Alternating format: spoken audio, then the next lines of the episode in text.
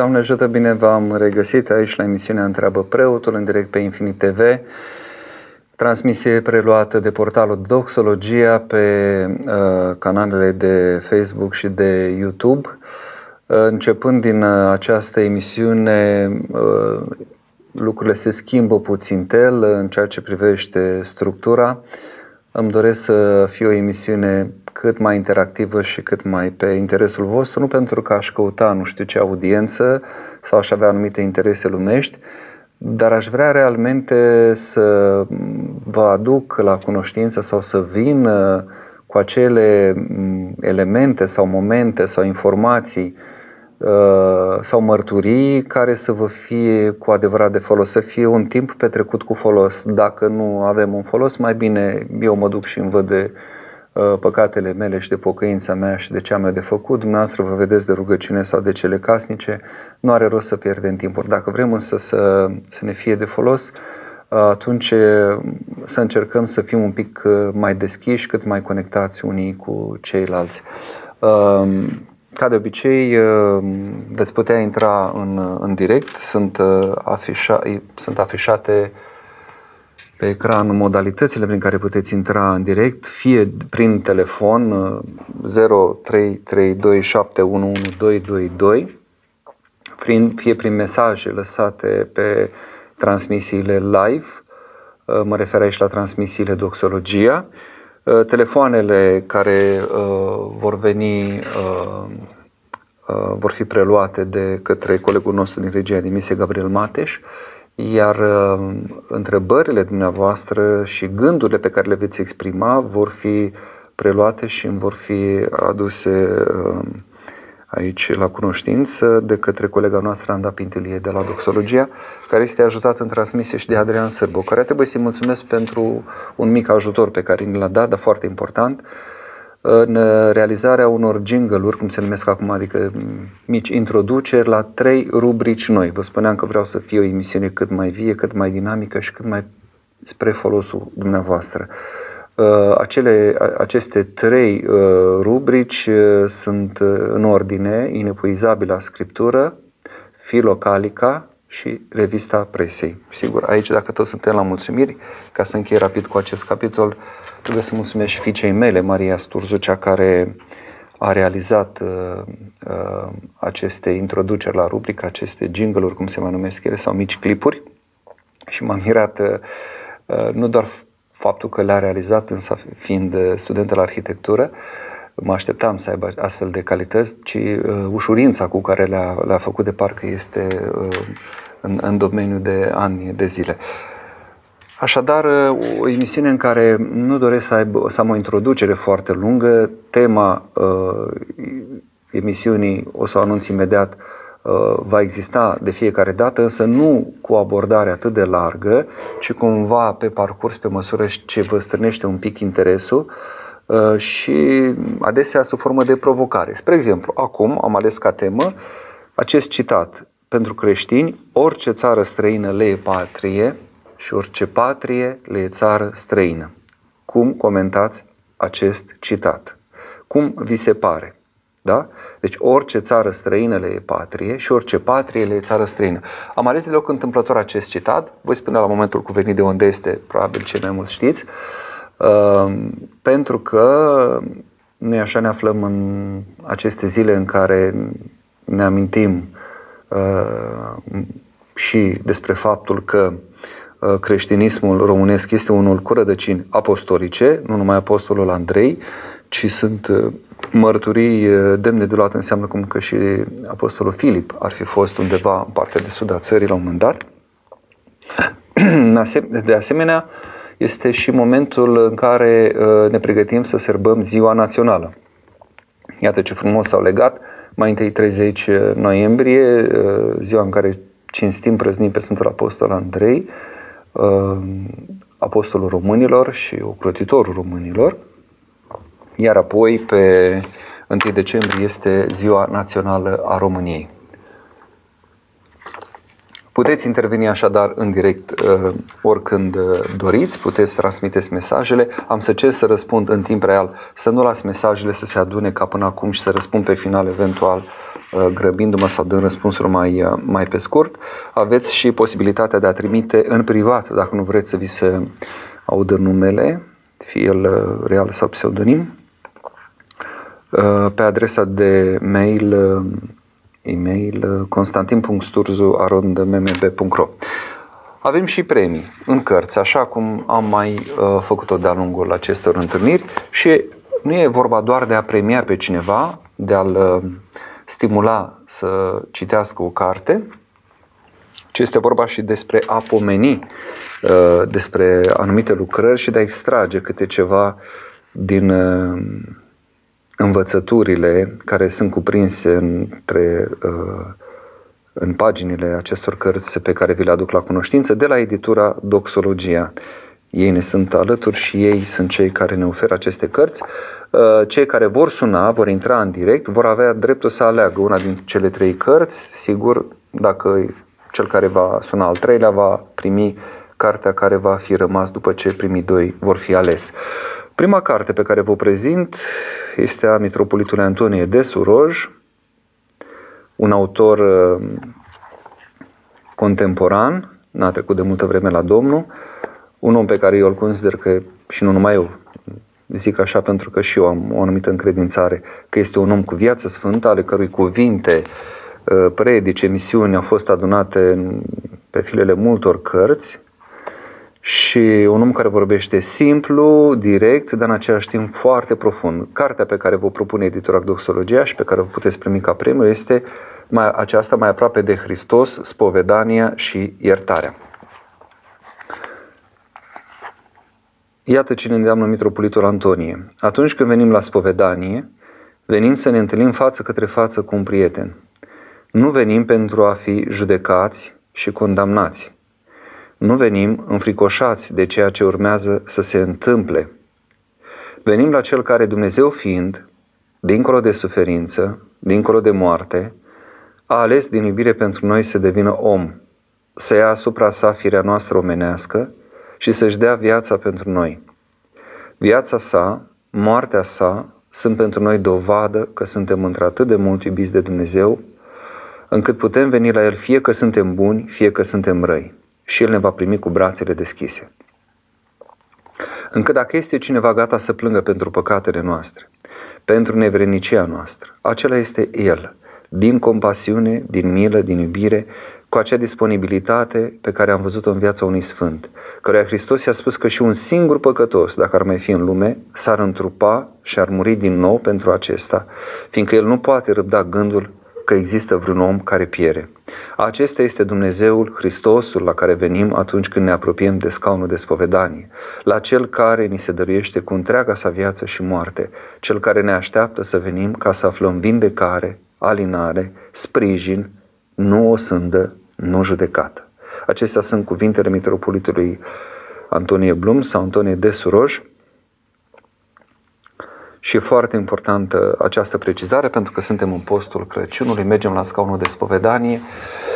Din păcate aglomerăm preoții în, aceste, în această perioadă și nu ne îngrijim să venim de-a lungul anului, astfel încât uh, să mai împărțim ceva din povara noastră. Timpul fiind scurt, uh, nu știu cât, cât de folos poate fi o spovedanie făcută eventual uh, sub presiunea celor care așteaptă, de aceea bine este să ne îngrijim nu doar în post, ci și în afară, să încercăm să ne, să ne spovedim. Și odată ce intrăm într-o anumită rânduială, eu știu oameni care se spovedesc de ani de zile în mod uh, regulat, periodic, adică nu doar în posturi, cât de des se poate sau s-au spovedit măcar până s-au pus pe o anumită direcție, după care, sigur, uh, după cum simte fiecare, și cum are nevoie, uh, oameni care s-au folosit tare mult. Deci aceasta este prima lucrare, Mitropolitul Antone de Soroj, mai aproape de Hristos, povedania și iertarea.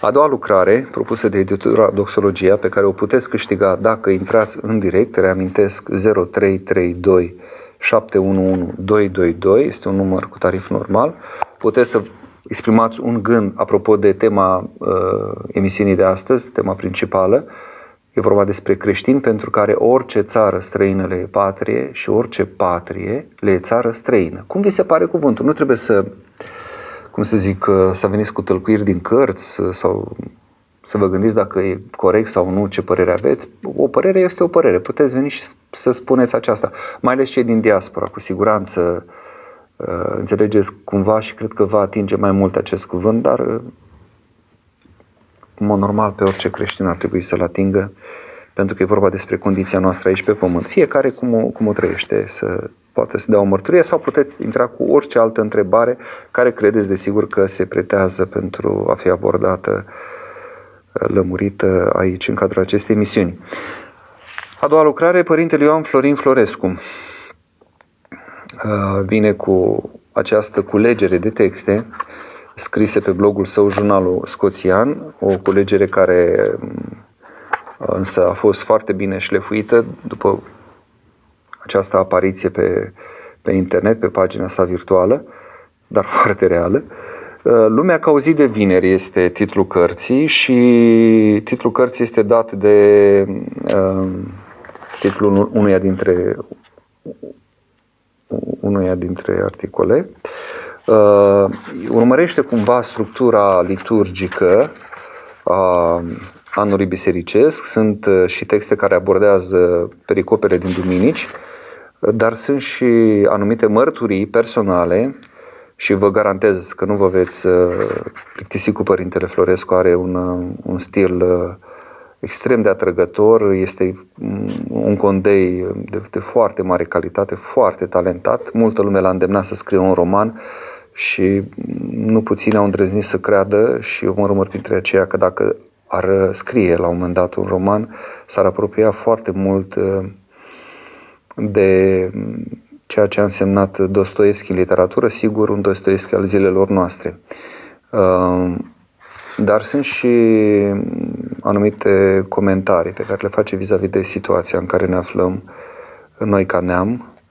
Uh, este unul dintre cei mai buni bibliști pe care îi avem astăzi, un om care uh, când face o afirmație are, ca să zic așa, argumente foarte solide și Uh, este foarte greu de, de contrazis, ca să zic așa. E un om care acceptă însă polemica. Eu însă am avut, deși suntem prieteni vechi, ne cunoaștem de, de mult timp, mai exact din 1997, uh, am avut și momente în care n-am fost uh, chiar de aceeași opinie, ceea ce n-a însemnat că n-am rămas prieteni și suntem, dar pe anumite chestiuni uh, am putut avea uh, uh,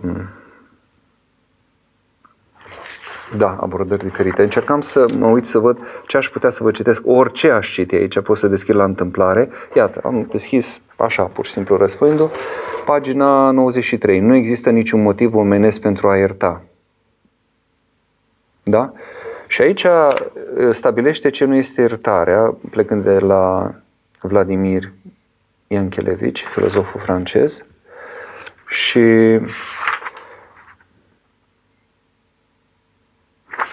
Spune la un moment dat, ia să dăm mai departe să vă spun un, un fragment relevant, dacă n-am iertat, și dă citat din um, rugăciunea domnească și ne iartă nouă greșelile noastre, pe cum și ne iertăm greșiților noștri.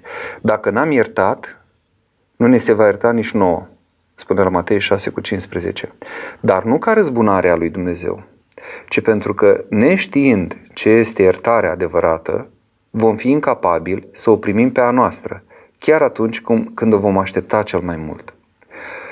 Și continuă Părintele Florescu, am spovedit muribunzi care, în ciuda celor mai convingătoare asigurări ale mele, nu au putut primi pe deplin încredințarea iertării lor de către Dumnezeu, pentru că ei înșiși nu credeau în această iertare gratuită și totală pe care nu o practicaseră niciodată.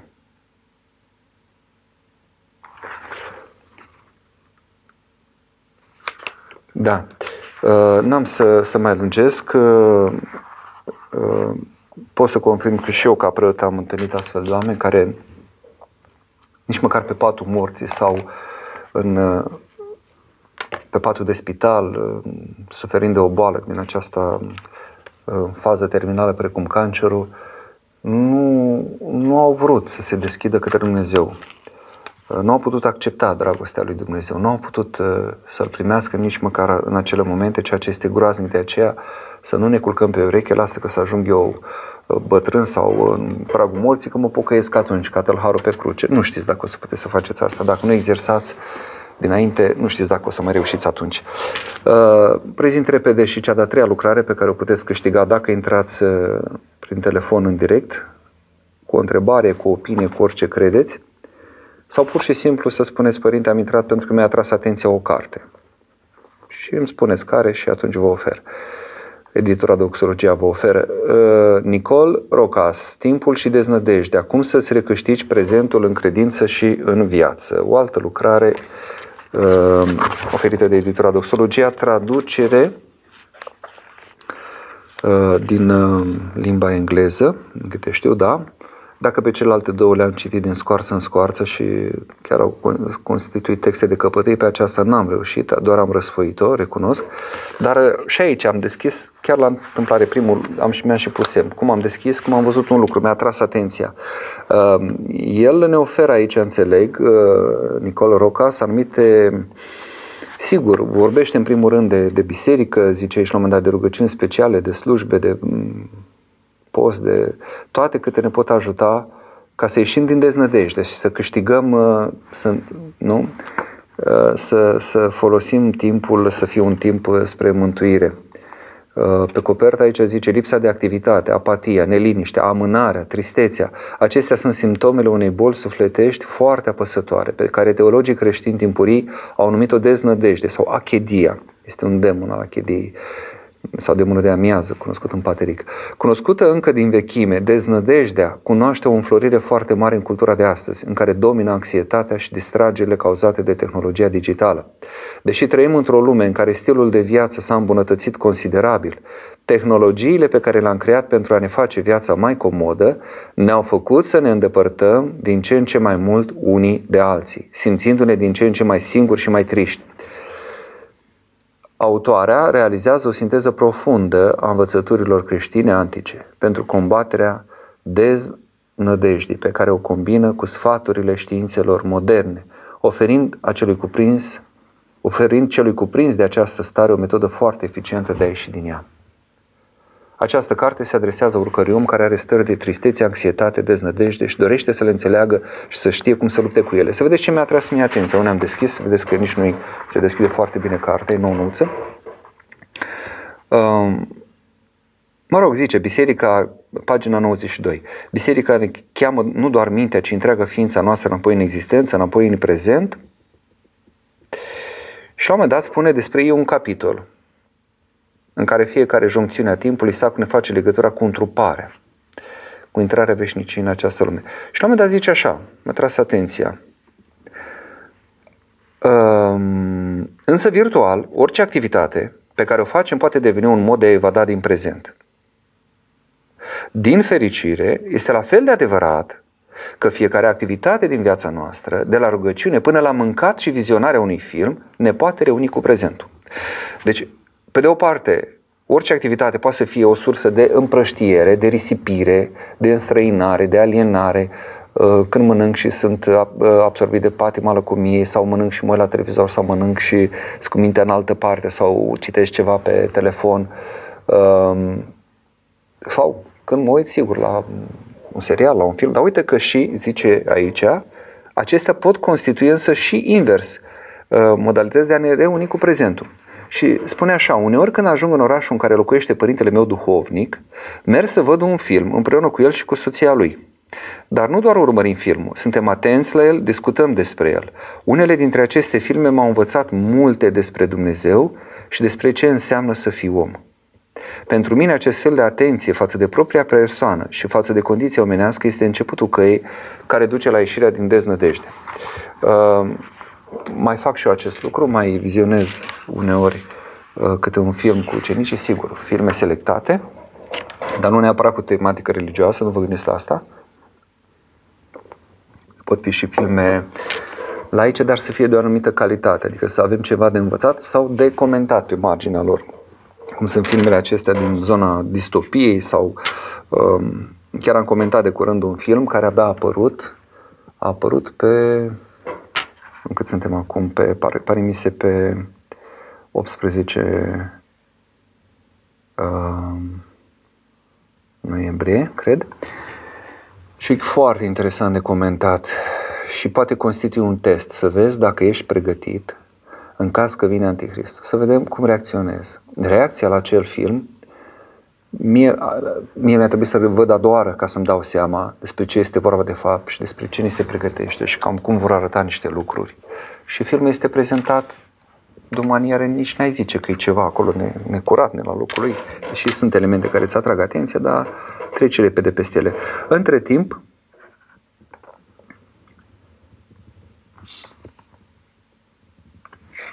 au venit întrebări, le-am zis că nu le mai amânăm. Cele care vin pe flux, să vedem dacă a venit și ceva pe mail, nu? A, ba da, a venit și ceva pe mail. Părinte, consumă mâine pește, conform tipicul lui, dacă sărbătoarea Sfântului cade miercuri și vineri, se consumă doar acolo unde este hram. Dacă cade sărbătoarea luni, marți sau joi, consumăm toți. Deci mâine se consumă pește. Sunt două, două tipicuri. Unul de care se ținea cont înainte și care era mult mai strict, cu mult mai puține dezlegări la pește, cu foarte puține.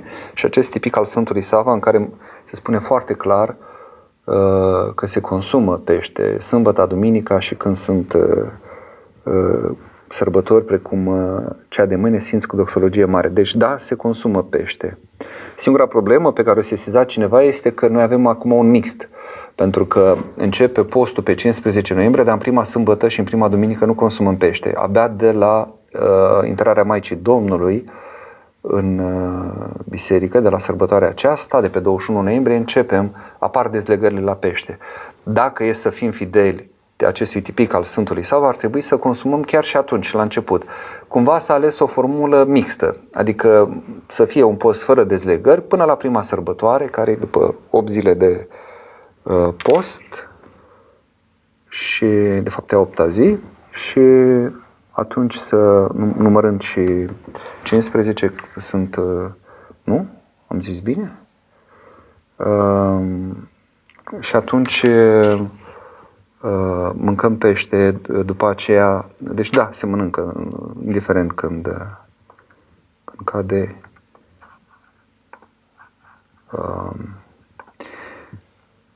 Așa, mergem mai departe. Mihai, părinte, de ce biserica, aici pe flux, deci o să rostesc numele, pe flux unde sunt toți, de ce biserica nu îngăduie a patra căsătorie, de ce este păcat?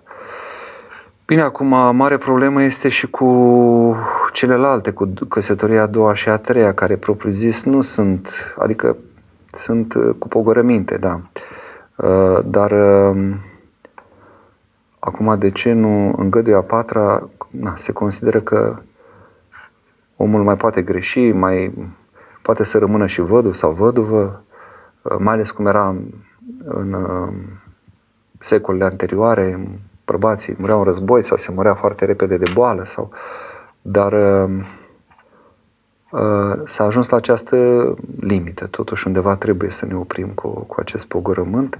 N-aș putea să vă dau un răspuns, recunosc că nu am studiat problema în profunzime, dar uh, cred că suntem mai mult decât atenți la, la acest aspect și mai mult decât îngăduitori. Deci deja faptul că s-a, s-a făcut pogorământ și omul se poate a doua și a treia oară cununa, mă rog, este această slujbă care uh, e un pic diferită decât prima, e, e suficient. Avem un prim telefon, Doamne ajutăm! Doamne ajutăm! Gabriela sunt. Doamne ajută, Gabriela, ascult. M-a tras cu mine atenția cărții și dacă se poate să o am pe ea părintelui Antonin de Saroj. A, a, v-a atras atenția cartea Spovedania și iertarea, da? da. Metropolitul Antonie de Suroș, da? Da. Bine. Mulțumim frumos de telefon. Doamne ajută. Doamne ajută, seară bună. Uh, Mălina, cum pot face să nu simt munca ca o, cor, virgulă, ca o corvoadă, ca un chin de care vreau să scap, mai ales dacă am de lucrat cu oameni dificili. Am încercat să mă rog, dar tot o apăsare simt. Uh, să ne aducem aminte,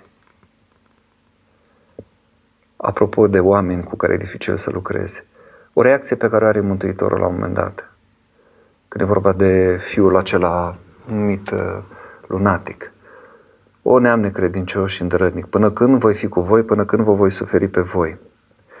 Deci, uh, la fel și cu uh, apostolii. De multe ori îi ceartă și le arată, că, uh, arată cât de mult trebuie să, să, să-i rabde sau pe Petru, puțin credinciosule, de ce te-ai îndoit. Uh, sunt multe situații în care se vede îndelungă răbdare, îndelunga răbdarea lui Hristos.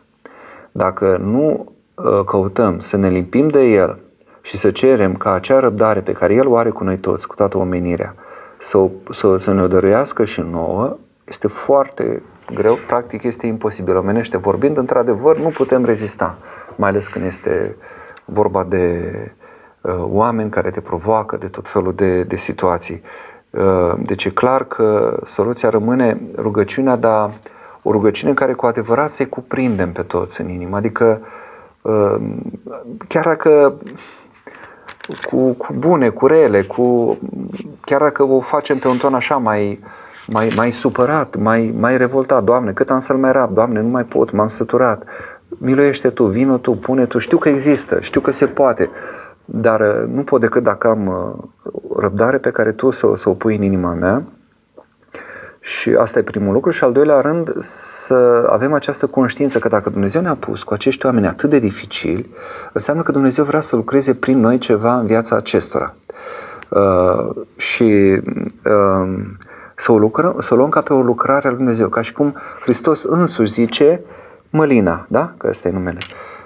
Hai te rog, rabdă pe acesta, mai rabdă-l un pic, mai rabdă-l și astăzi. Încearcă să nu răspunzi cu, cu rău la răutatea lui. Încearcă să fii blând, încearcă să, să, să, să te simți aproape, încearcă să-l ajuți, chiar dacă el întoarce spatele. Uh, fă-o pentru mine, fă-o de dragul meu. Asta îți spune Hristos. Și dacă nu, dacă nu luăm lucrurile așa, nu putem, într-adevăr, omenește vorbind, e de înțeles că nu mai putem, ne atingem limitele, că de-aia suntem oameni să fim uh, să ne atingem aceste limite. Haideți să trecem la prima rubrică. Am să rog uh, pe Gabriel Mateș din regia de emisie să pregătească, vă spuneam că sunt și uh, generice, nu sau cum vreți să le ziceți, uh, introduceri. Așadar, uh, rubrica Inepuizabilă Scriptură.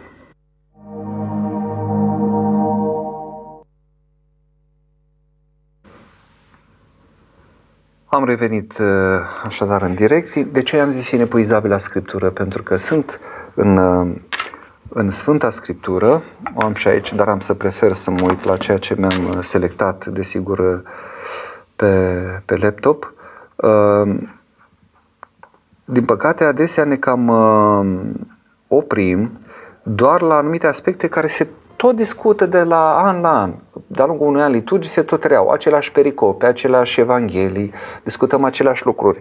Nu prea discutăm despre apostolul care se citește și nu prea discutăm despre cele pe care nu le auzim și care se rostesc, mă rog, în mănăstiri sau unde se face slujbă permanent, dar sunt multe lucruri care nici măcar acolo nu se rostesc, nu, nu și-au locul, nu, nu apar în, de-a lungul unui, unui an liturgic. Și atunci am decis să aleg anumite texte, unul din Vechiul Testament, unul din uh, Noul Testament, sau chiar mai multe, să vedem dacă e timp.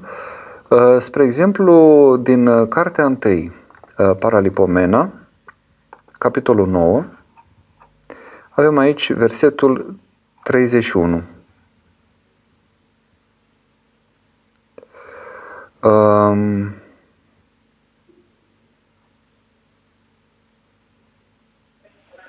Înainte, înainte însă de... Un pic o țime, dar luăm telefonul. Înainte de a discuta uh, despre, despre acest verset, uh, noi poate de multe ori avem uh, impresia că lucrarea pe care o facem noi nu e una de o demnitate deosebită. Nu? Dacă sunt bucătăreasă, dacă sunt om de serviciu, dacă sunt, uh, nu știu, om care mă ocup de salubrizare. Zici, na, nu, fac și eu pentru că trebuie să fac, e o meserie și poate nu credem că e o demnitate în lucrarea pe care o fac. Cred că demnitatea urma preoții, profesori universitari sau, mă rog, nu știu ce alte uh, uh, personalități care au nu știu ce meserii. Ia uitați-vă ce zice aici. La 1 Paralipomena, uh, capitolul 9, versetul 31. Matatia, levitul, care era întâiul născut al lui Shalom, fiul lui Core, era pus să aibă grijă de coptul aluaturilor în tigăi. Da? Și, în, în, de fapt, întregul context este, se vorbește aici despre uh, israeliți, despre uh, slujirea pe care o, o aveau, despre fiecare din, din ceea ce a fost uh, rânduit, uh, până și despre cei aleși ca portari la praguri, care erau înscriși în registre, zice, după așezările lor, pe ei pusese David și Samuel înainte văzătorul, pentru credincioșia lor, iată până și portarii. Ehm, și fiecare dintre ei avea un anumit rol. Și iată, unul era pus să aibă grijă de coptul aluaturilor în tigăi. Deci asta însemna uh, inclusiv să le spere tigăile acelea, nu după ce le folosea. Uh, iată o lucrare importantă, o lucrare menționată, este menționat și numele acestuia. Nu? Uh, și fiecare dintre ei, mă rog, zice și de cântărești și de ceilalți. Am dat doar acest exemplu ca să înțelegem că uneori putem găsi aici argumente, de aceea este inepuizabil la Scriptură, pentru multe, dintre frământ, pentru multe din activitățile pe care le avem și mai ales pentru atitudinea pe care trebuie să o avem față de anumite activități eh, ale noastre. Iar din uh, Noul Testament am ales iarăși ceva din Apocalipsă, o carte nefolosită practic în cult. Nu găsim versete. Din Vechiul Testament mai sunt acele pare mii, fragmente luate pe care le mai auzim, mai ales pe la vecernii. Mai avem, uh, sigur, din Noul Testament, lecturile din Apostol și din Evanghelie, dar din Apocalipsă și din Faptele Apostolilor, desigur, nu. Și iată în Apocalipsa, uh, capitolul 2, versetul 17. Spune așa, biruitorului, îi voi da din mana cea ascunsă și îi voi da lui o pietricică albă și pe pietricică scris un nume nou pe care nu știe nimeni decât primitorul. Părintele Antonie de Soroș, Părintele Mitropolit, are un comentariu la versetul acesta și el uh, vine în contextul în care e vorba despre faptul că fiecare dintre noi avem o relație specială, cu totul specială cu Dumnezeu. Nu numai că fiecare dintre noi suntem unici. Nu, nu sunt repetate două ființe umane. Nu, nu există identitate absolută între două ființe umane. Există înrudire, există asemănări, nu există identitate. Nu, asta cu se dorește să se cloneze, chiar și dacă s-ar reuși și Dumnezeu ar îngădui, nu vor putea obține până la identitate. Uh, să fie între original și clonă. Ei, acest lucru este întărit de cartea Apocalipsei și Mitropolitul Antonie de Suroj interpretează faptul această, că această petricică uh, de care se vorbește are un nume uh, care simbolizează relația specială a lui Dumnezeu cu omul, biruitorului zice, adică celui care se mântuiește, celui care îl alege pe Dumnezeu și biruiește, cu puterea lui Dumnezeu, desigur, primește acest nume nou. Și acest nume uh, uh, nu este știut decât de Dumnezeu și de acea persoană. Știți cum e? Ca să fiu mai pe scurt și apoi să luăm acest telefon. Uh, dacă mai este pe fier, dacă nu rugăm să revină, uh, e ca atunci când doi îndrăgostiți își spun într-un fel, în intimitate, pe care nu știe nimeni. Nu vorbim de cum se alintă în public, că sunt și care își spun în tot felul în, în, de față și cu, cu alte persoane.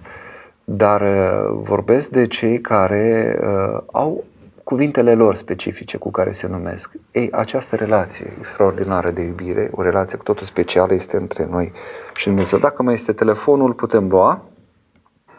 Alo? Da. Doamne ajută, vă ascult. Doamne ajută, părinte. Spuneți, vă rog. Uh, ultima carte mă Vreți să optați pentru o carte? Am înțeles. Mulțumesc că ați făcut efortul de a suna timpul și deznădejdea, da? Mă bucur foarte mult, ador foarte mult emisiunea dumneavoastră. Ei nu, adorarea se cuvine lui Dumnezeu. Puteți spune că vă e de folos. Dacă vă e de folos, mă bucur. Da, da, bine atunci. Bun, să rămâneți pe fir și să dați datele de contact colegului din emisie, să vă trimită editura Doxologia Carte, da? Bine. Doamne ajută, mulțumesc de telefon. Așadar, a mai rămas cartea Părintelui Florescu. Eu nu mă supăr să o mai port aici cu mine. Nu le veți primi pe acesta, că eu le-am mai răsfoit, am mai, o să primiți carte nouă nouță de la editură. Dar cine dorește să sune, avem acolo, uh, avem pregătită o carte. Uh, între timp să mai răspundem la mesaje. Am pe uh, iarăși legat de a patra cununie și de ce este păcat, mă rog, mare bucurie și mare virtute nu este nici a doua și nici a treia, dar oricum, decât să trăiască oamenii în păcat, este o binecuvântare care se oferă.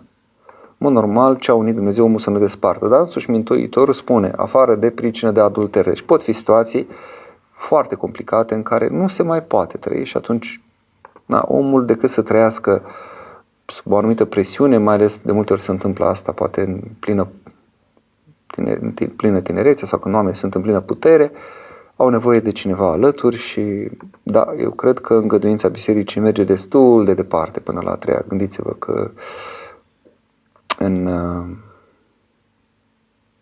confesiunea romano-catolică nu este voie, nu e îngăduit divorț de rog. Uh, deci avem acest, această înțelegere și acest pogurământ. O altă întrebare tot pe mail, ce să faci când nu vezi speranță de căsnicie? Des mi se întâmplă, am cunoscut fete, se termină brusc conversația, fără o explicație logică, mă blochează pe Facebook cele care mă știu și am mai intrat în vorbă cu fete în parc, dar nu am rezolvat. Probabil că sunteți foarte intruziv, probabil că sunteți, uh, fetele uh, vă blochează în secunda, în momentul în care își dau seama că sunteți uh, hai să nu folosesc cuvântul acesta care mi-a venit în minte, sunteți foarte dornic să, să aveți o relație. E nevoie să vă liniștiți un pic. Ehm, femeii îi place să fie curtată, îi place să vadă că cineva o dorește, dar eh, tot timpul eh, are nevoie să vadă în bărbat un reper, nu pe cineva care aleargă precum cățelușul după noi, eh, cineva care e foarte insistent și foarte uh, Uh, cum să zic, uh, intruziv eventual, uh, trebuie să fiți mai cu răbdare. Adică vă duceți, discutați, duceți către, apoi lăsați un spațiu, lăsați și celuilalt spațiu să vină, că dacă nu creați acest spațiu la o relație, tot numai dacă tot merge, merge, mergem noi, până la urmă îl sufocăm pe celălalt, îl strivim, îl, ca și cum îl lovești pe cineva, tot îl împingi până la ajunge într-un perete și îl strivești acolo. Trebuie să mă mai și dau. Vorbesc, spun ce am de spus, apoi fac loc și celuilalt să vină și celălalt către mine. Dacă nu vine, nu vine, e libertatea lui, eu respect. Mi-a citit un preot că am, de, am avut des coșmarul, mi-a zis să citesc ceaslovul, să fac acatistele Maicii Domnului pe săptămâna nu mi-a spus care din ele denumiri și mă rog seara. Da, foarte bine, rugăciune foarte bună, dar găsiți-vă duhovnic, nu, nu un preot care să vă dea așa un canon și care să vă citească. Trebuie duhovnic care să vă îndrume permanent. Dar ce repede trece timpul. Nu mi-ați răspuns la întrebare. Nu cum comentați uh, citatul acesta pentru creștini? Orice uh, patrie este țară uh, străină, nu orice țară străină le e patrie și orice patrie le e țară străină. Adică când vrei să zici că asta e patria ta, nu e ca o țară străină. Când zici că e țară străină, nu, asta e ca patria mea. Să vedem de ce, cum. Mergem la mesajele de pe flux. Emanuel, este normal să nu dorim să ne rugăm din carte, ci mai mult cu Doamne Iisuse și să ne spunem grijile și mulțumirile personale lui Dumnezeu?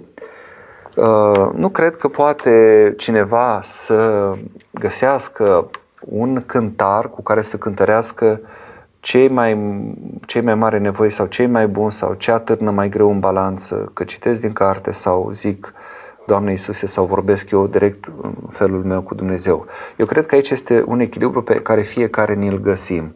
Uh, nici să renunțăm cu totul la rugăciunile din carte, la rugăciunile bisericii, pentru că putem risca ca doar rugându-ne în felul în care ne rugăm noi și vorbim cu Dumnezeu pe limba noastră, ca să zic așa, să uh, deviem fără să ne dăm seama. Rugăciunile, gândiți-vă că sunt cuvinte inspirate de Duhul Sfânt. Ele au o putere așadar.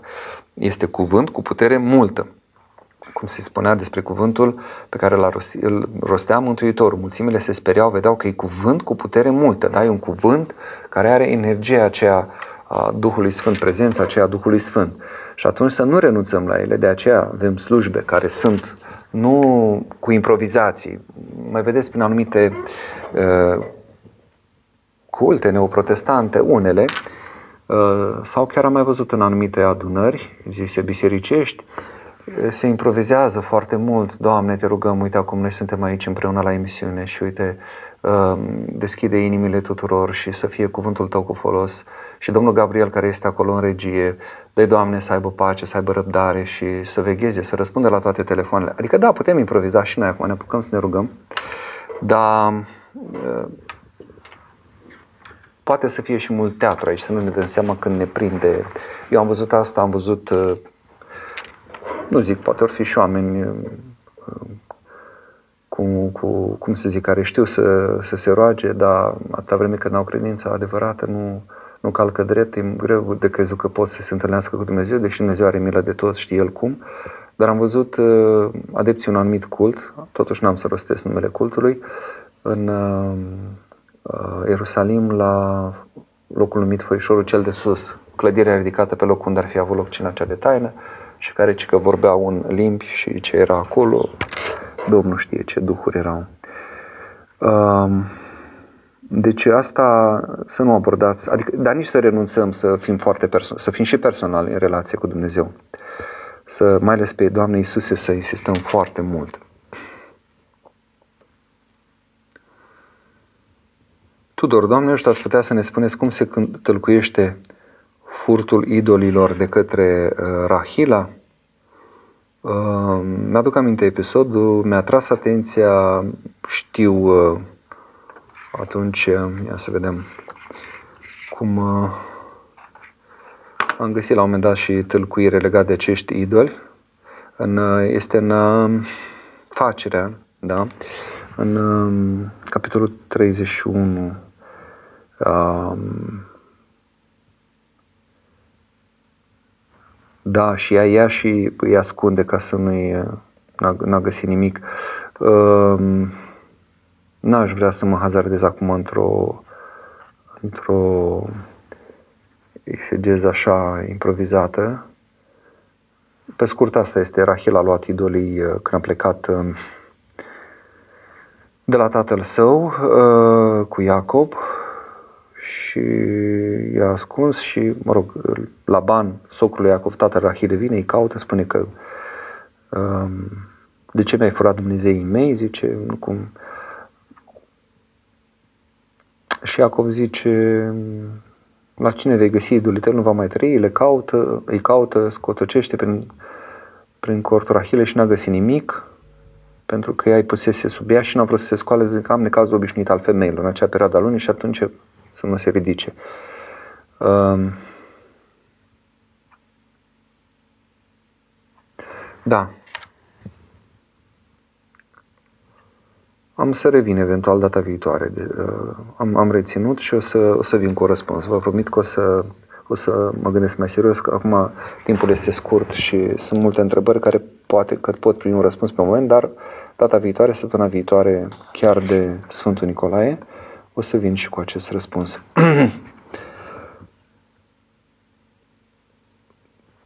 Florin Marian, părinte legat de milostenie. E bine să fie făcut aceasta pe site-urile de caritate online, iar ca suferind mai cere Dumnezeu milostenie sau ce altceva ar cere? Acum, uh, încercăm să facem binele cum putem. Uh, să nu știe stânga ce face dreapta. Când putem face milostenie nascuns, e cea mai bine primită. Sunt însă situații în care trebuie să faci apeluri, inclusiv eu am trebuit de multe ori de-a lungul timpului să fac apel în biserică sau pe grupul nostru pe care îl avem cu credincioșii, să aduc în atenție anumite cazuri, pentru că oamenii ar vrea să ajute, dar nu știu ce nevoi sunt, ce cazuri sunt. De exemplu, este o parohie din Germania care ne ajută foarte mult, ne-a mai ajutat și în alte situații. Este Părintele Constantin Papuc acolo cu doamna preoteasă. Și tot timpul e firesc când întreabă, părinte, vrem să ajutăm, și mai, dar dați-ne niște cazuri concrete, adică oamenii clar vor să știe cui dăm banii, la cine ajung și care e necazul, care e natura acelui necaz. Și atunci este și această, să zicem, publicitate, în sensul de a fi făcut public. Dar site-urile acestea de care spui, da, pot și ele să facă o lucrare frumoasă în folosul omului. Trebuie văzut însă cu discernământ. Pot fi ONG-uri care, mă rog, ele au și foarte multe cheltuieli. Știu că la un moment dat a fost un adevărat scandal când un ONG cu, cum să zic, acoperirea internațională, adică foarte cunoscut la nivel mondial și cu foarte multe lucrări bune, frumoase, s-a aflat că din uh, banii adunați nu știu ce pentru o colectă, țin minte, dar nu vreau să dau detalii, ca să nu vă dați seama despre cine e vorba, ceva parcă mai mult de 40% mergea pe salarii și cheltuielile ONG-ului. Deci, efectiv, pe când noi în biserică ne străduim, ai dat 10 lei, 10 lei ajung, nu spun, bă, da, hai să pun un leu pentru curent, mai pun un leu pentru căldură, mai pun un leu și la salariul meu și dacă au dat pentru săracul ăsta 10 lei, de fapt ajung 4 lei sau 5 lei. Nu. Trebuie să ajungă toți de asta, mulți preferă să dea uh, milostenie prin intermediul bisericii.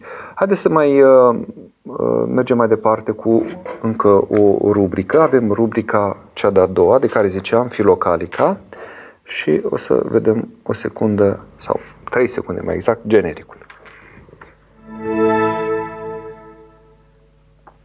Am revenit, azi să fie așa un fel de ruptură de natură vizuală, că cred că și la un moment dat poate să devină și plictisitoare această imagine doar cu, cu chipul meu, doar prezența mea, putem cădea și într-un soi de um, um, plictiseală, am zis bine. Vrem să se mai întâmple ceva, să fie să se mai mute. Atenția noastră nu poate să stea tot timpul și nu atât de mult și eu înțeleg asta și părinții filocalici, apropo de filocalii, știau asta de sute de ani și încercau să ajute uh, să, să lucreze ei înși și apoi să îndemne, să sfătuiască la această adunare a minții, această nerisipire. Mintea nu ți-ar sta o clipă, una, două, fuge. Imediat te trezești cu un gând, acolo, acolo, acolo. Deci tot timpul să se lipească de ceva. Dacă nu insistăm cu rugăciune și cu ajutorul Lui Dumnezeu să o lipim de Dumnezeu, doar El poate să stăpânească mintea noastră. Noi nu, nu putem stăpâni. Și dacă El o stăpânește, o stăpânește pentru noi, ca să ne dea nouă, noi să fim stăpâni pe, pe ea. Dar în rest, noi suntem foarte, foarte ușor de împrăștiat și de risipit. Am ales din uh, Filocalia, volumul 8, Ficulocalia Sfintelor Nevoințe ale Desăvârșirii, traducerea Părintelui Stăniloae. Am ales că asta am găsit în bibliotecă, sunt alte ediții poate mai bune, mai îngrijite, mai ales cele noi ale Patriarhiei, dar asta am găsit eu, uh, ediția Humanitas 2002. Uh, la pagina 317, uh, apropo de situațiile în care Ehm, eu mă răzvrătesc sau mă depărtez de Dumnezeu. Și cum se raportează Dumnezeu la mine în momentele în care eu mă depărtez de El? Pentru că există riscul să cădem în deznădejde. Am văzut la un moment dat despre lucrarea aceasta, timpul și deznădejde. Apropo, a mai rămas o carte. Dacă mai vrea cineva să sune, nu e nevoie să întrebe ceva sau să uh, spună neapărat o opinie, un gând, dar doar să sunați ca să vă poată lua datele de contact uh, colegul nostru din misie, Gabriel. Și am ales uh, două paragrafe de aici și un comentariu a Părintelui Stăniloae. Ea apare în capete despre rugăciune la Calist Patriarhul, volumul 8, repet, din Filocalia. Zisam, Doamne, sufletului meu sărman și cu adevărat păcătos făpturii tale, prea iubitorule de suflet, când m-ai întors pe mine spre tine, prea bunule, bucuria mea ce negrită. Ai multe bunătăți duhovnicești suflete, mănâncă, bea, veselește-te. Iar când s-a răzvrătit păcătosul împotriva ta, am fost chinuit și umilit foarte. dar o bogăție a bunătății tale prea bunule. Când m-am abătut în chip greșit de la calea ta cea dreaptă și de la tine, tu venind în chip minunat prin daruri necuprinse, iarăși m-ai întors. Și mâncând cu adevărat și bând, și prin acestea veselindu-mă duhovnicește precum se cuvine, m-am depărtat iarăși de multe ori de la mila ta, rostogolindu-mă, nu știu, prin uneltirea cumplită a diavolului sau prin neatenția mea, sau prin amândouă, sau poate și prin vreo judecată mai adâncă a ta, din care vin îngăduirile, părăsirile și certările povățuitoare în chip felurit. Și voi continua să vedeți, uh, nu mai, uh, mai sunt câteva fraze. Aici un prim comentariu foarte scurt al părintelui Dumitru Stăniloae, o notă. Uh, de fapt la următoarea uh, propoziție, și iarăși de multe ori m-am înfundat în morcilă adâncă unde nu era o temelie tare. Da? M-am afundat în morcilă adâncă unde nu era o temelie tare. Astfel m-am ticăloșit și m-am încovoiat. Și comentează acest cuvânt temelie, uh, spunând în greacă ipostasis, adică, spune Părintele Stănilai, un suport care să nu mă lase să mă înfund mai jos. Răutatea nu are limită. Singur Dumnezeu, mai bine zis Hristos, s-a făcut ipostasul sau suportul umanității tuturor celor ce cred în El. Altfel ne tot afundăm, ne tot afundăm în păcate și ne tot duce, ne tot duce într-un, ca într-un hău fără fund, într-un iad fără fund, într-o mlaștină care parcă în care nu mai găsim nimic de care să, să, în care, pe care să ne oprim. Asta când alegem noi păcatul și ne depărtăm de Dumnezeu. Și acum spune la un moment dat, dar tu niciodată nu mai ai trecut cu vederea până la sfârșit, spune Calis Patriarhul, ci cu glas duhovnicesc ai strigat în adâncul de taină al inimii mele și ai zis sufletului meu descurajat, mântuirea ta sunt eu, nu te teme, ci întoarce-te la odihna ta, nu rătăci. Și așa m-ai mângâiat pe mine, Iisuse, care nu ți minte răul, ci te-ai făcut mie în chip, în chip vădit sprijin de mântuire. Și ca o dreapta Tatălui mai prins cu putere și certarea ta povățuitoare m-a îndreptat iarăși, ca de atâtea ori la bucuria cea mare de atâtea taine negrăite. Și aici este iarăși un comentariu foarte important a Părintelui Stăniloae.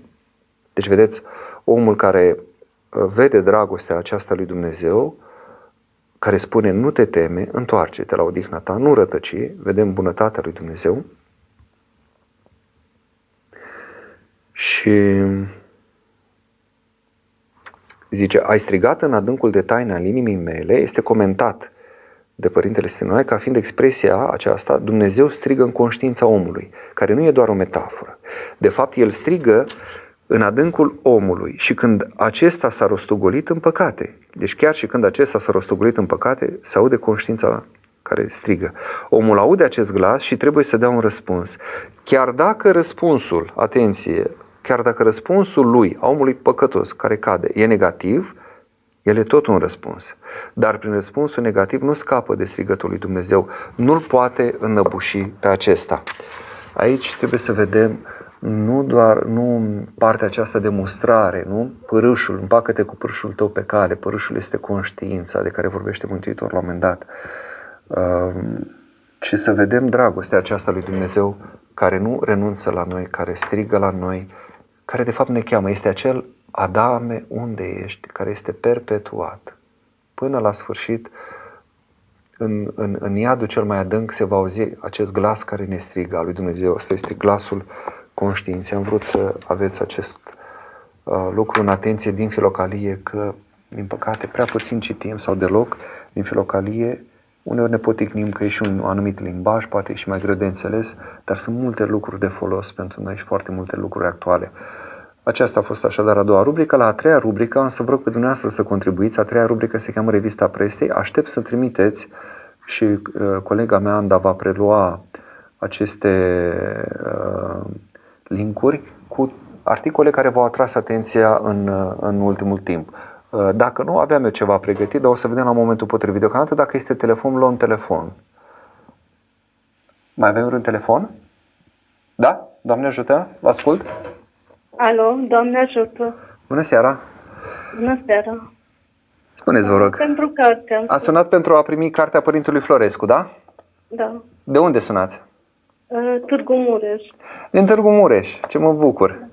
Ați trecut Carpații și ați venit până aici, până la Iași. Exact. Exact. Da.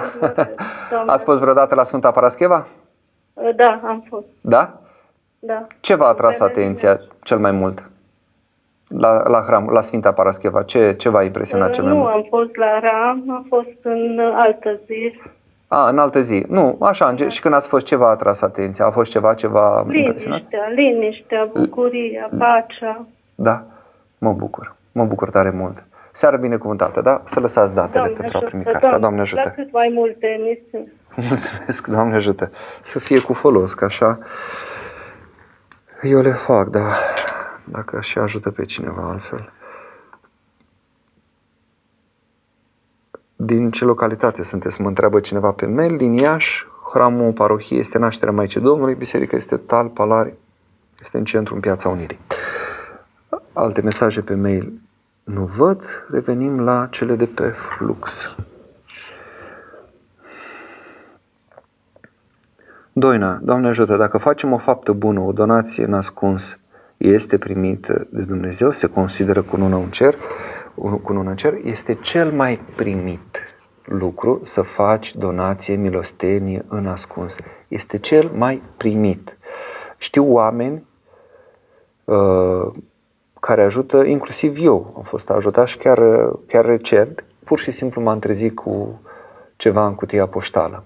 Așa, fără să știu cine, cum, da, sigur că poți să intuiești sau poate Dumnezeu la un moment dat să-ți descopere cine, dar nu asta este important, pentru că la urma urmei uh, nu căutăm să facem investigații, ci căutăm să cuprindem în rugăciune pe binefăcătorii noștri. Dar e foarte important să facem nascuns. De ce? Pentru că așa lucrează însuși Dumnezeu. El face milostenie nascuns. Ce mai mulți nici nu realizăm că de fapt trăim prin mila Lui, că totul este darul Lui. Aerul pe care îl inspirăm este darul Lui, iată, o milo- e milostenia Lui. Um, Faptul că putem vedea este darul Lui, e totul, tot o milostenie de la El, că ci- citim o carte, avem minte care să priceapă, este darul Lui, milostenia Lui Dumnezeu. Deci ne asemănăm cel mai mult cu Dumnezeu când facem milostenia nascuns.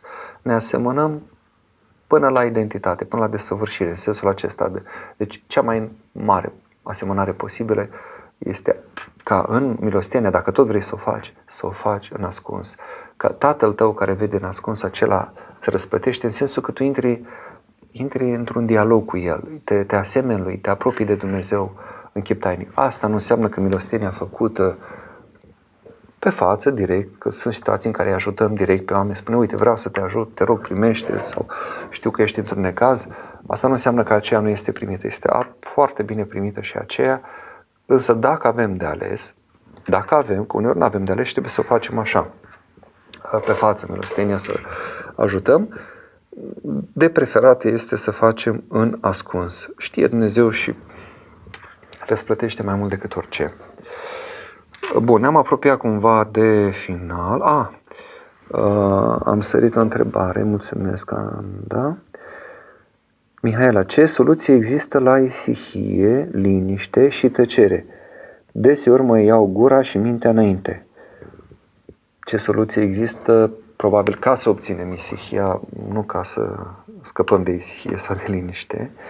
Înțeleg întrebarea că e adevărat, exact cum spuneam, gura și mintea ne au, mai ales mintea zburdă, nu putem, nu avem cum să o, să, să, o- să o ținem, decât dacă îi dăm noi de treabă.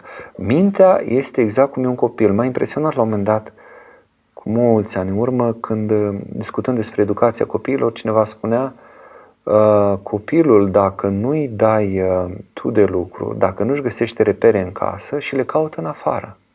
El este într-o vervă, el este într-o dinamică, el este în creștere și are nevoie de cineva cu care să intra, interacționeze, să dialogueze, să intre într-un ritm, să, să facă parte dintr-un grup. Dacă nu simte că face parte din familie, își va găsi o gașcă în care se va integra, care va fi ca un fel de familie și va face cele ale găștii și nu cele ale familiei care poate să-l învețe formal, să spună nu fă aia, fă cealaltă, acum ai programul cu tare, acum mergi la școală, dar dacă el nu simte și dragostea aceea și legătura aceea care este firească între membrii unei aceleași familii, dacă nu e, nu e ceva și trăit și pus în practică, el va simți ca pe o formă fără fond, ca să vorbesc în termeni mai ureșcieni, și își va căuta conținut în altă parte, ceva care să dea substanță vieții lui.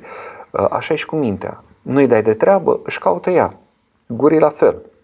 Dar dacă eu mă obișnuiesc să spun Doamne Iisuse sau strig la Dumnezeu sau mă obișnuiesc să spun Doamne ajută sau Doamne binecuvântează sau cineva zice vai ce felicitări ai reușit cu tare sau vai ce bine arăți, slavă Domnului să mă obișnuiesc să, să, să-i mulțumesc lui, lui Dumnezeu îi mulțumesc și gura mea se obișnuiește să zică slavă Domnului, nu să zică nu știu ce alte cuvinte.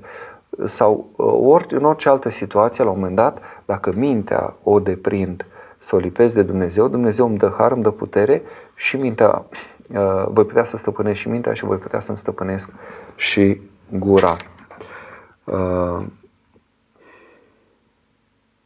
da, provocări importante. Bun, le voi lua în calcul în uh, Iarăși, din Psalmul 103 îmi uh, propune cineva, el văd, uh, versetul acolo cu răbile umblă balaurul acesta pe care l-ai zis ca să se joace în ea ce vrea să spună. O să revin mai pendelete, una dintre interpretările care însă mi-a, țin minte că mi-a atras atenția atunci, este, da, asta poate să smintească pe mulți. De-aia vreau să caut să văd ună interpretarea. Uh, Balaurul fiind însăși, uh, însăși satana, care, să nu uităm, la origine era cel mai înalt dintre îngeri, cel mai luminos dintre ei. Lucifer, asta și înseamnă purtător de lumină. Luci, luce, lumină, foros înseamnă a purta. Deci, uh, că el a ales altceva este o altă discuție. Dar o să revin. E numai bine pentru rubrica inepuizabilă Scriptură. Andrei, părinte, cum putem să aducem ortodoxia înapoi în țară? Mai, de unde a plecat ortodoxia? Pe unde umble ea? Nu știam că a plecat. Dacă aș fi știu că a plecat, mă duceam și eu după ea. Am și fost plecat, e adevărat, și eu, vreun an prin diaspora, dar nu plec pentru că plecase ortodoxia, ci pentru că aveam eu o anumită nevoie și era un anumit context în care aceasta era soluția, să merg preot misionar un an de zile, să, să mă cam desprinde toate cele de pe, de pe aici și mai ales de presiunea acestei funcții pe care o am. Da. Uh, ați uh, găsit ceva articole pentru revista presei? Eu introduc rubrica, dar vreau să știu dacă avem ce comenta și cred că o să mai lungim un pic, am depășit emisiunea, uh, timpul dedicat emisiunii, dar o să mai lungim un pic, uh, pentru că văd că mai avem câteva lucruri și să lămurim un pic și cu tema, foarte pe scurt, o să încercăm cu tema aceasta, cu tema principală despre patrie și țară străină și despre cum se raportează creștinii la ea.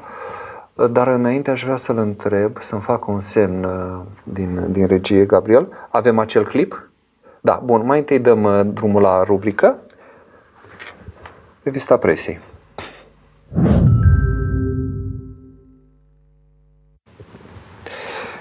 Um, pentru revista presei eu reținusem, încerc să mă uit la lucrurile bune, credeți-mă, fac revista, nu fac, eu urmăresc, colegii mei o fac și e, e muncă mult acolo.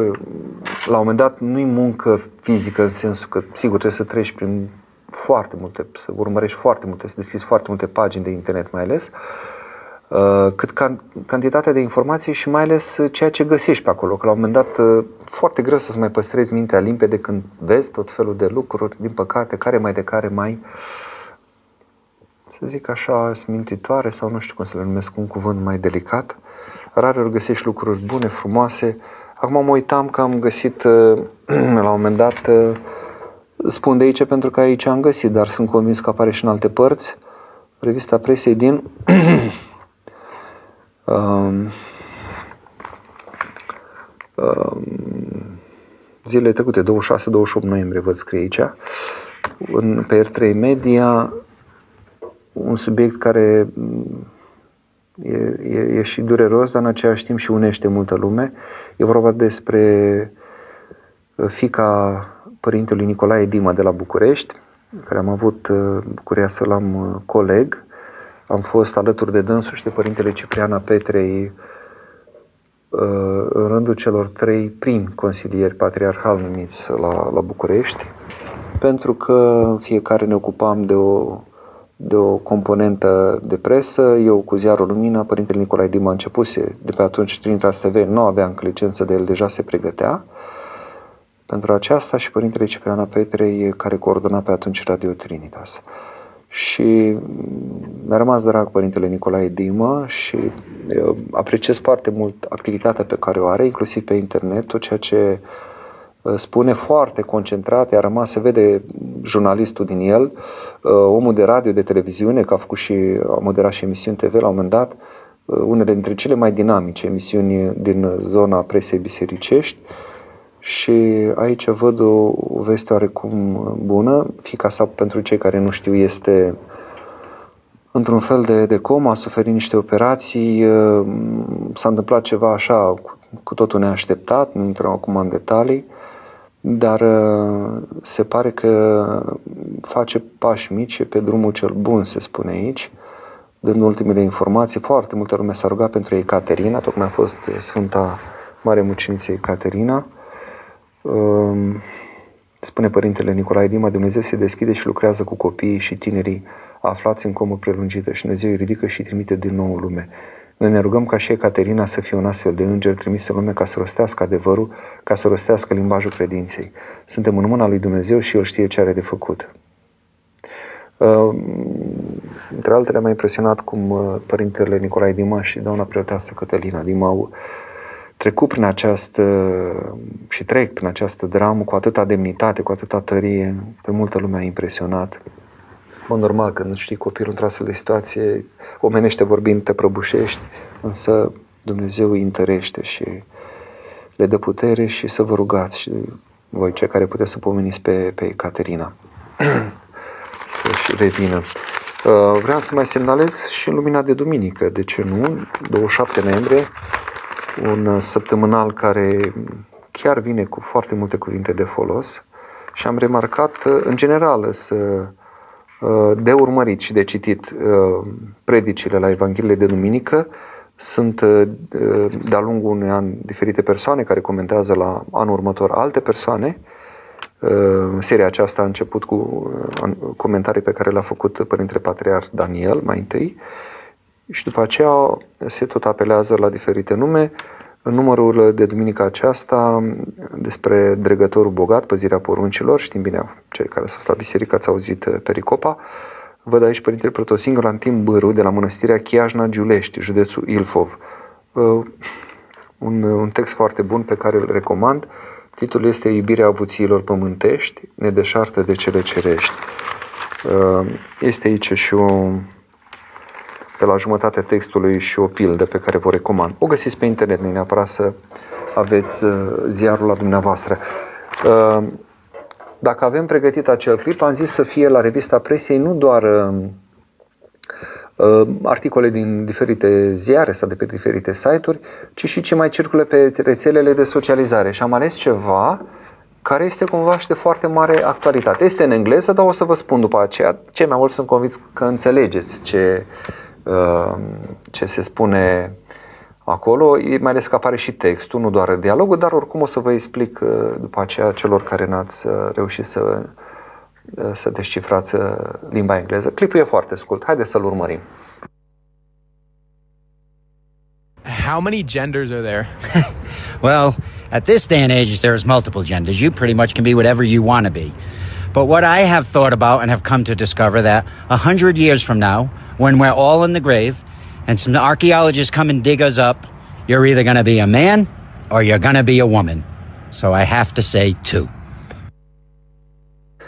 Da, ați uh, văzut de o manieră foarte pitorească, directă și uh, foarte, cum să zic, de, de inteligență așa sclipitoare, reușește să pună la punct uh, această așa zisă problemă a genului, a identității de gen. Că tot a, apărat, a apărut acum și apropo în, în revista presei de, de ultimele săptămâni, tot vedem povestea aceasta cu manualul de gen care se dorește a fi impus în uh, manualul despre această identitate de gen care se dorește a fi impus prin școli, pe o cale nu știu dacă e tocmai legală, uh, este o zbatere și sper să, să, să se potorească această furtună care se ridică asupra copiilor noștri, uh, pentru că este o mare minciună ceea ce se spune acum, că de fapt uh, genul este un construct social, că de fapt fiecare putem alege ce să fim, poți fi femeie, chiar dacă te-ai născut bărbat sau bărbat dacă te-ai născut femeie, dar poți să fii și de ambele genuri, poți să fii și de aici începe nebunia. Nu mai știu câte, la câte genuri s-au ajuns, s-au inventat, era la un moment dat 40 și habar n-am, sunt multe. 100 trecuse la altul numărase peste 100, e, e o nebunie. Dar asta, cum să zic eu, e o lucrare realmente uh, uh, antiumană, ca să zic așa, Uh, pentru că scopul este de a destructura omul, de a-l, de a-l sfâșia, de a, de a nu mai exista de fapt om. E vorba de identitatea de om aici, care este atacată, însă și identitatea de om. Uh, a spune că nu suntem creați ca bărbați și femei, cum ne-a creat Dumnezeu și ne-a lăsat, este și o mare minciună și un lucru care se înscrie în curentul acesta care dorește să fie destabilizată omenirea, Uh, să fie destabilizată familia, oamenii să nu se mai căsătorească, să nu mai facă copii, dacă se poate să mai și moară pe capete, eventual alegând eutanasia chiar de, de copil, mai nou pe unele țări, se dă dreptul, sau se dorește, în Canada înțeleg, să dea dreptul minorilor să se eutanasieze, este înfricoșător. Uh, și ce zice în acest clipuleț pe care l-ați urmărit? Îi, reporterul îi pune întrebare cuiva, sau mă rog, cel care îl intervievează, că nu știu dacă este ceva foarte spontan sau e ceva regizat. Pare mai degrabă a fi totuși regizat, dar oricum dialogul e inteligent construit. Întreabă, zice, ce părere aveți, câte genuri sunt? Întrebarea este legitimă, mai ales în Statele Unite, pentru că e, foarte mulți acum fug de a da răspunsuri concrete la astfel de întrebări, care, la care răspuns ar trebui să fie evident. De exemplu, la un moment dat s-a și făcut un film documentar pe tema aceasta, ce este o femeie. Pur și simplu am mers să pun întrebarea, ce este o femeie? Domnule, răspunde și mie, ce este o femeie? Ce, ce părere ai tu că este o femeie? Ce crezi că este o femeie? Foarte mulți se evitau, se eschivau. Mă rog, sunt interesante reacțiile oamenilor să, să vedem cât de ori nebuniți de aceas, aceste noi ideologii, ori uh, terorizați, înfricoșați, uh, ori căutau să se autocenzureze și nu erau în stare să dau o definiție banală. Ce este o femeie? Nici măcar politicieni. Așa și aici, ce este uh, genul sau câte genuri sunt? Și cel care răspunde zice, mă rog, da, acum se spune că e o multitudine de genuri, uh, pe mine mă interesează, zice, un lucru sau cumva el zice, hai să, eu, eu vreau să mă gândesc ce se va întâmpla peste 100 de ani, când uh, voi fi uh, în mormânt, nu? Ce o să găsească arheologii care vor săpa eventual pe acolo, niște oase, și care nu își vor pune întrebarea oare care din cele nu știu câte genuri vor fi, ci vor zice oare ce a fost ăsta, bărbat sau femeie? Simplu, scurt.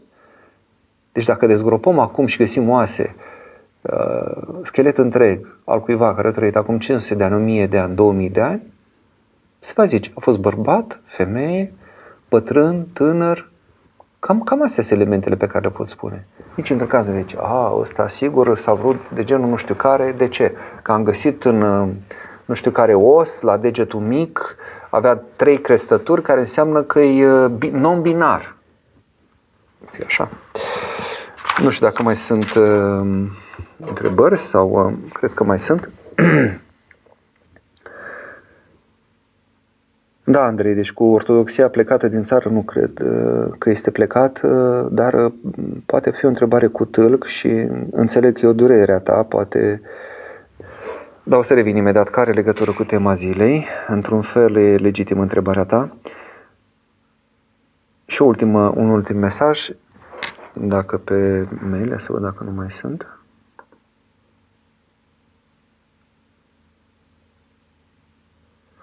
Um, Da, uh, haideți că să zic, să dau citire unui mesaj primit pe mail. Doamne ajută, am vrut să vă spun că data trecută, când v-am întrebat despre calendar, ați înțeles imediat în ce direcție am pus întrebarea. Eu mă aflu acum în Rusia și aici e alt calendar și m-aș fi bucurat să fie același. Am citit un articol unde spunea că nu este neapărat mai rău calendarul iulian. Eu îmi doresc foarte mult să rămânem uniți în ortodoxie și să se împace Biserica Rusiei cu cea a Greciei, mai exact cu Patriarhia Constantinopolului. Despre furtul idolilor am înțeles care sunt un maxim mărturisitorul, dar o tălcuire, cum că omul nu vrea să se ridice din neputințele sale. Dar nu e completă întrebarea, vă rog dacă știți una mai amplă. Voi reveni data viitoare, cum am promis. De asemenea, ați putea să, să tălcuiți și întâmpinarea lui Moise de către înger care voia să-l îl omoare și soția îl salvează prin tăierea împrejura fiului. Da. Și acela, sunt, sunt pasaje uh, cu adevărat uh, care te intrigă cel puțin în Scriptură, ca să nu mai zic unele te poți minti, uh, cum e cea în care Lot se culcă cu fiicele sale este îmbătat de ele ca să le ridice urmaș. După ce pleacă din Sodoma. Poate vom discuta. Vă mulțumesc că această emisiune o văd ca întâlnirile pe care le avea Sfântul Apostol Pavel cu cei care credeau. Acum eu fiind aici departe de casă, eu sunt din Sibiu, pe nimeni nu mă ajută mult. Unde n-ar fi Duhul Sfântului Apostol Pavel în întâlnirile noastre de Doamne? Mulțumesc pentru mesaj, da, deci data viitoare avem de treabă, deja la rubrica Nepoizabilă Scriptură avem ce comenta. Dacă aveți uh, texte sau vă atrage atenția ceva, putem să-mi trimite și de-a lungul săptămânii, mai ales pe mail. Eu le, le rețin și le discut sau le prezint acele articole sau texte pe care mi le semnalați, chiar și din filocalie și pentru rubrica filocalica puteți să propuneți. Acum, ultimul mesaj, spuneam, de pe, de pe Fluxul Live. Părinte, simt deseori că sunt prea dornic, dar strict, să învăț pe alții despre ortodoxie și să-i îndepărtez de la erezie și parcă mai rău fac prin atitudinea mea. E bine sau nu să învățăm pe alții? Ehm, e bine să învățăm dacă avem încredințare și dacă suntem trimiși de cineva să învățăm. Dacă sunteți sub ascultarea unui duhovnic și duhovnicul vă vede că aveți o anumită râvnă, uh, aveți o anumită trăire, aveți o anumită statornicie, un anumit discernământ și el vă dă binecuvântare să mai spuneți câte ceva în relație cu cei cu care uh, în, în, în situația în care interacționați cu cineva, da, e, e în regulă, dar nu vă lăsați păcălit că s-ar putea să, să fie o râvnă din aceasta necontrolată și vrăjmașul ne poate da o râvnă, dar știți cum? Și putem obține efectul invers. Oamenilor să li se facă silă de felul în care noi tot insistăm și le băgăm pe gât cuvinte de la Dumnezeu, zicem noi că de la Dumnezeu, dar nu le trecem printr-un filtru propriu, printr-o trăire proprie, nu suntem noi curățiți în primul rând de patim. Atenție, uh, mărturisirea nu poate să fie una pătimașă. Dacă nu reușești cât de cât să te despătimești sau măcar să ai o conștiință zdrobită, permanent să ai inima zdrobită și conștiință ascuțită, în sensul că ea să-ți dea, să vorbească despre păcatele tale și tu să pui păcatele înaintea lui Dumnezeu, nu prea poți să ai Duhul cu care să poți da apoi mărturie. Steliana, ultim, încă un mesaj. Bună seara, ce pot citi pentru ca să rămân însărcinată? Bine, în primul rând, ca să rămâneți însărcinată, nu e de ajuns să citiți. Trebuie să fiți căsătorită, să aveți un bărbat. Dar dacă e vorba de rugăciuni, dacă Dumnezeu nu va binecuvântat încă, aici, iarăși, trebuie să vedeți, um, duhovnicul vă știe cel mai bine care, care lucrare. Canonul este ca o lucrare, în sensul acesta, care e ca un medicament, vi se potrivește ca să, să biruiți uh, această neputință sau să primiți această binecuvântare de la Dumnezeu, care este nașterea de prunci. Sunt care apelează, sunt uh, uh, rânduieli um, de rugăciune în care se folosește și ceva din, cum se cheamă planta aceea de la Mănăstirea Sfântul Sava, din, din pustie de acolo, din, din apropiere de Betleem. Într-un copac se iau frunze și, mă rog, după 40 de zile cu o anumită rânduială se face un ceai și sigur e ca o binecuvântare, ca o, e harul locului acolo. Uh, sau uh, de la Muntele Atos, iarăși sunt uh, lucruri care fost atinse de brumul Maicii Domnului, care se poartă, uh, dar nu mergem la modul acesta magic, nu, nu, nu o luați ca pe o chestiune, că atunci ca nu suntem prea departe de ea care merg la vrăjitoare. Uh, ce să fac, uite, îți dau asta, atunci nu trebuie să-mi rezolv problema. Nu, trebuie să vedeți un pic mai întâi, uh, repet, partea aceasta intimă, lăuntrică, să fie în relație cu Dumnezeu și duhovnicul să vă ghideze în această, în această relație cu Dumnezeu, ca să primiți acolo cuvânt mai precis despre ce aveți de, de schimbat înăuntru. Sau poate că Dumnezeu va, va rânduit pentru o altă lucrare. Sunt oameni care nu au și nu vor avea copii deloc. Dumnezeu are o altă lucrare cu ei. Vor fi părinți în alt fel, de altă natură. Că sunt părinți duhovnicești, fiind nași de cununie sau de botez, că vor înfia niște copii și vor fi părinți adoptivi, că vor avea o lucrare, vor fi, nu știu, profesori sau îndrumători și creează, vor avea ucenici sunt și alte forme în care poți să fii părinte. Da, revenind la Andrei care ne întreba cum putem să aducem ortodoxia înapoi în țară, cred că totuși e legat de ceea ce spuneam aici, despre cuvântul care a constituit tema emisiunii, și anume acesta că, și am să citesc din epistola către Diognet, o epistolă despre care se spune că e din primele trei secole, oricum este foarte veche, și adresată unui Diognet, că era un filozof sau că era o persoană simbolică, prin asta adresându-se tuturor filozofilor păgâni, mai ales lor, dar și celor care invocau uh, credința ideilor, că de ce nu e același Dumnezeu și Dumnezeu în care cred ei și aici argumentează de ce Dumnezeu a venit un anumit timp, trebuia lumea să fie pregătită, uh, trebuia lumea să simtă nevoia unui mântuitor, de ce credința iudaică nu este cea adevărată după venirea lui Mesia, ei fiind poporul ales doar până atunci, pentru că uh, ei uh,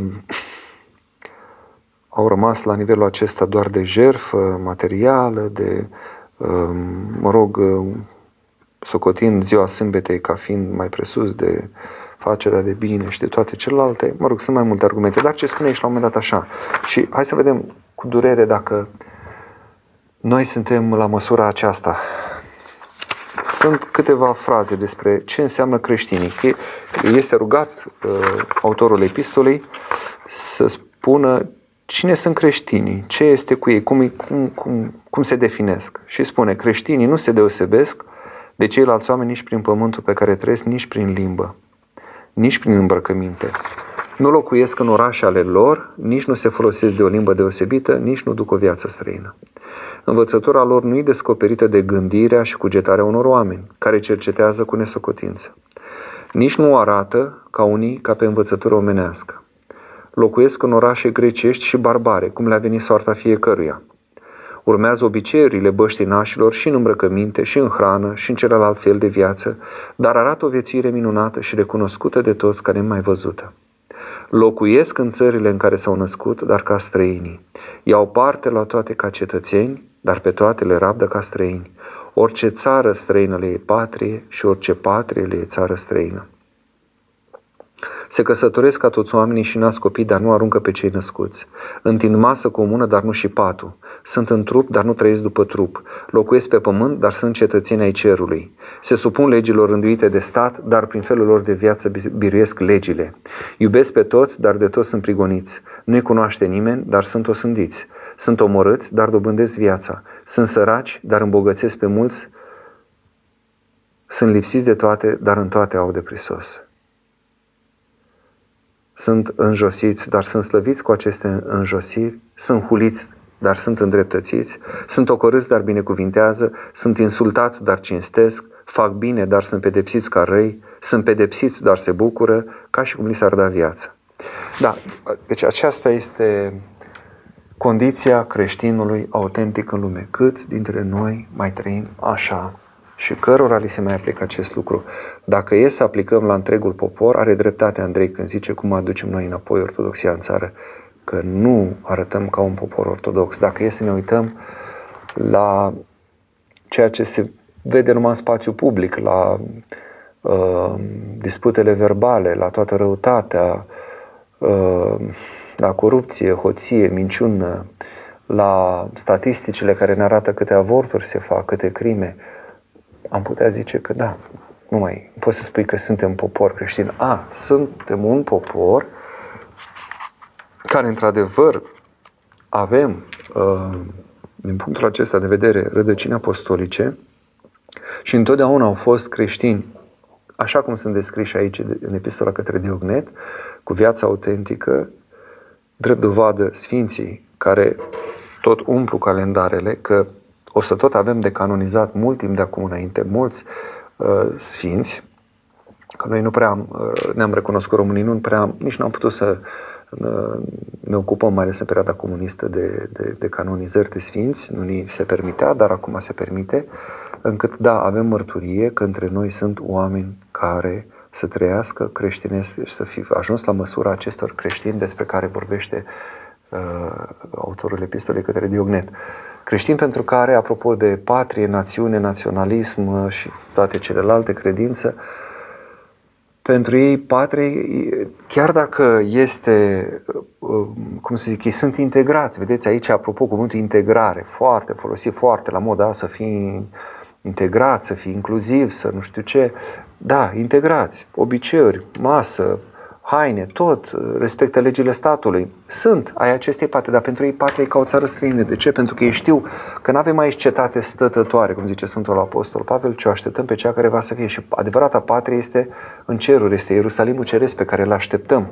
Dar suntem aici. Da, așa cum suntem cu trupul aici, în inima noastră poate să fie Dumnezeu, putem să fim cu mintea la cer, dar suntem aici prezenți și discutăm cu cineva și în aceeași timp mintea zice, Doamne Iisuse, tot așa, noi suntem în această țară, suntem patrioți în sensul acesta curat al cuvântului, dar nu în sensul absolut sau absolutizat al cuvântului, în sensul în care să, toate să vină pe planul 2. Nu, pe planul 1 este faptul că sunt creștin, că sunt al lui Hristos și am uh, un Dumnezeu uh, căruia singur mă închin. Apoi, celelalte cu măsură, sigur, îmi iubesc patria, îmi iubesc neamul, știu că voi fi judecat, uh, nu zice, la judecată sunt chemate neamurile, nu zice sunt chemați oamenii și sunt părțiți capre și oi.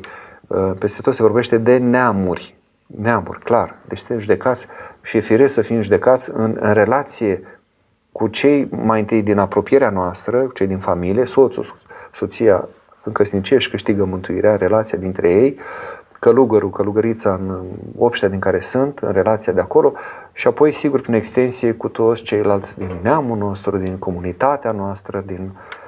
suntem responsabili pentru toți, nu doar din familia noastră, din orașul nostru, din satul nostru sau din biserica noastră, ci și pentru toți cei din patria noastră, mai întâi față de ei. Pentru că ne leagă uh, ceva ce se cheamă legătură de sânge, de limbă, de uh, multe lucruri și sunt cei din proximitatea noastră. Dar în același timp, uh, orice țară străină le e patrie pentru că e clar, noi peste tot suntem ca acasă pentru că tot pământul e al lui Dumnezeu. Așa încât um, să veghem și să fim atenți, mai ales perioada aceasta, uh, să nu cădem nici într-o extremă în care este, uh, cum să zic, grotesc, e ceva, un lucru un, un, un naționalist din acesta deșanțat, care ne bate cu bunul în piept, noi suntem buricul pământului, pune mai presus toate și nici invers, să ne bate în joc de țara aceasta, să ne bate în joc de numele de român, să considerăm că a fi patriot este ceva desuiet și că acum nu poți să fii decât globalist, progresist, uh, uh, poți să fiu european fiind foarte bun român, nu trebuie neapărat uh, să îmi neg uh, neamul sau etnia sau valorile mele uh, sau tradițiile mele românești ca să trebuiască să mă integrez undeva. Nu, eu sunt român și prin aceasta sunt european. Pentru că Europa înseamnă o multitudine de neamuri, fiecare cu tradiția, cu felul său și mai ales uh, cu credința pe care au ales-o fiecare. Noi nădăjdim că am ales credința cea bună. Am depășit deja timpul chiar binișor, cred că cu jumătate de oră, însă dacă tot cineva mi-a dat, o rog pe Anda să ne oprim aici, îl iau această ultimă ultim mesaj, această ultimă întrebare de la Mihai, de ce doar anumite icoane sunt făcătoare de minuni? Sunt toate icoanele sunt făcătoare de minuni, după cum uh, toate cele sfinte, crucea este sfânt. Orice cruce este sfântă, nu doar crucea stropită cu aghiazmă, pentru că este înfățișarea, este chip al crucii pe care s-a răstignit Hristos, este dătătoare, este, uh, ne aduce aminte de puterea uh, aceasta jertfitoare a lui Hristos. Însă diferența o face felul în care noi ne raportăm la aceste odoare sfinte, la aceste uh, obiecte care întruchipează ceva, întrupează ceva, icoana sau crucea. Uh, deci, uh, dacă o icoană este făcătoare de minuni, este pentru credința celor care au venit acolo și s-au rugat și au crezut că se pot face minuni și s-au făcut minuni. Și alții aflând au căpătat și ei curaj și au căpătat credință. Și uite așa, anumite icoane sunt mai căutate și considerate făcătoare de minuni și aveți icoana acolo în biserică de parohie pe care o ignorați, care este și ea făcătoare de minuni, dar nu genunchează nimeni cu credință să ceară ajutorul Maicii Domnului, așa că de obicei icoanele Maicii Domnului sunt cele făcătoare de minuni, uh, mai rare ale Mântuitorului. E o taină aici, am mai discutat uh, despre aceasta într-o altă emisiune. Acum mă opresc aici, vă mulțumesc pentru răbdare, pentru atenție, ne vedem data viitoare, Doamne ajută!